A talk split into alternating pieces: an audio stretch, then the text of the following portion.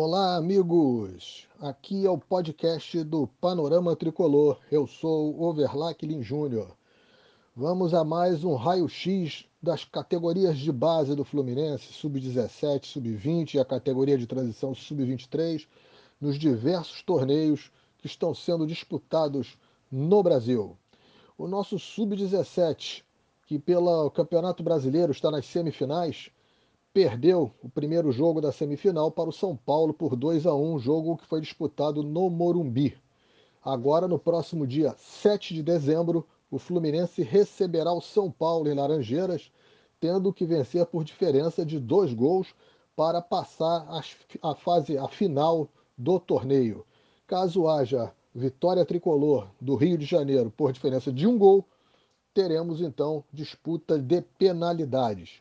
Foi um jogo que o Fluminense esteve bem abaixo das suas atuações normais, o time não rendeu, levou dois gols em duas falhas da defesa e ainda teve um prejuízo muito grande para o jogo de volta, que foi a expulsão do seu grande jogador, do, do destaque do Sub-17, que é o meio-campo Metinho, que foi expulso após revidar uma falta em um adversário.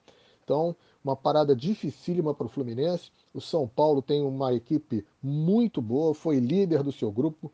Ele praticamente, ele praticamente não, ele venceu todos os jogos da fase de classificação, inclusive venceu ao Fluminense por 4 a 3 e voltou a vencer agora no primeiro jogo da semifinal.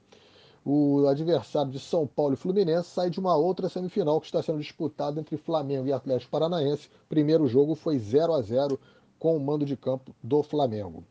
O nosso sub-17 também está na Copa do Brasil, né? Ele que deu início nessa competição derrotando o Porto Vitória do Espírito Santo em Laranjeiras na, na semana é, que passou. Um, um, jogo também que foi bastante difícil, apesar da placar de 3 a 1 mas o Porto fez um gol logo no início, depois se fechou e o Fluminense no segundo tempo conseguiu reverter.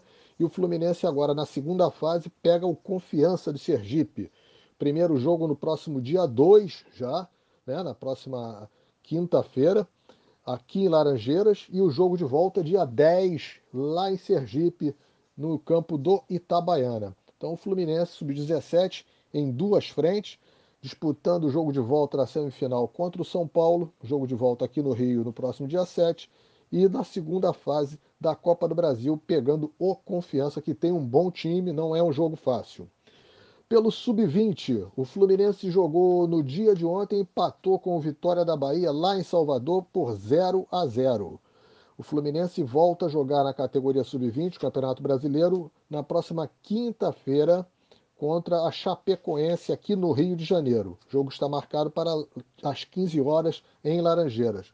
Atualmente o Fluminense está na quarta posição é, nessa primeira fase do campeonato com 29 pontos. Lembrando que os oito primeiros se classificam para a segunda fase do Campeonato Brasileiro Sub-20. O time Sub-20 do Fluminense tem sofrido com muitos desfalques, já que como o time principal tem precisado né, fazer uso de vários jogadores do Sub-23, automaticamente o Sub-23 está utilizando vários jogadores do Sub-20. Então o Fluminense tem sofrido para manter a sua equipe principal, mas mesmo assim vem cumprindo um bom papel na competição. Esse jogo com a Chapecoense é uma boa oportunidade para o Fluminense se aproximar ainda mais da liderança, que o Corinthians ocupa hoje com 31 pontos, ou seja, apenas dois pontos à frente do Fluminense. E, finalmente, na categoria Sub-23, o Fluminense iniciou sua participação na segunda fase do Campeonato Brasileiro, derrotando ao Red Bull Bragantino, lá no campo do Red Bull, lá em Jariúna, no centro de treinamento do Red Bull, vencendo por 2 a 1.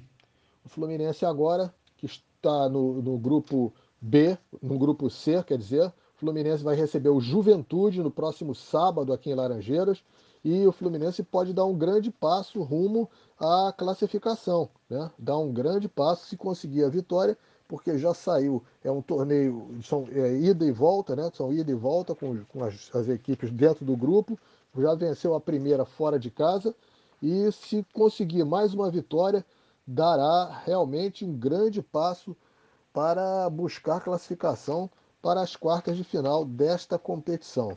O Fluminense Sub-23, como eu falei, da mesma forma em relação ao Sub-20, também Vários jogadores têm sido colocados à disposição do time principal em função da, da, da Covid-19 que atingiu vários jogadores do time principal. E dessa forma, o, o Marcão tem se utilizado de muitos garotos da, da Sub-20. Inclusive o Pedro Rangel, goleiro da Sub-20, é quem tem atuado no gol do Sub-23. O Fluminense está nesse grupo junto com Bragantino, Juventude e Corinthians, que será o terceiro jogo no próximo dia 10, lá em São Paulo. Então, amigos, esse é um panorama da participação das categorias de base do Fluminense nesse momento, sub-17, sub-20, sub-23, que é a categoria de transição, nos campeonatos brasileiro e Copas do Brasil que estão sendo disputados. Com o passar da rodada, na próxima semana, um novo podcast atualizando tudo, tudo sobre a base tricolor. Um grande abraço a todos e até lá.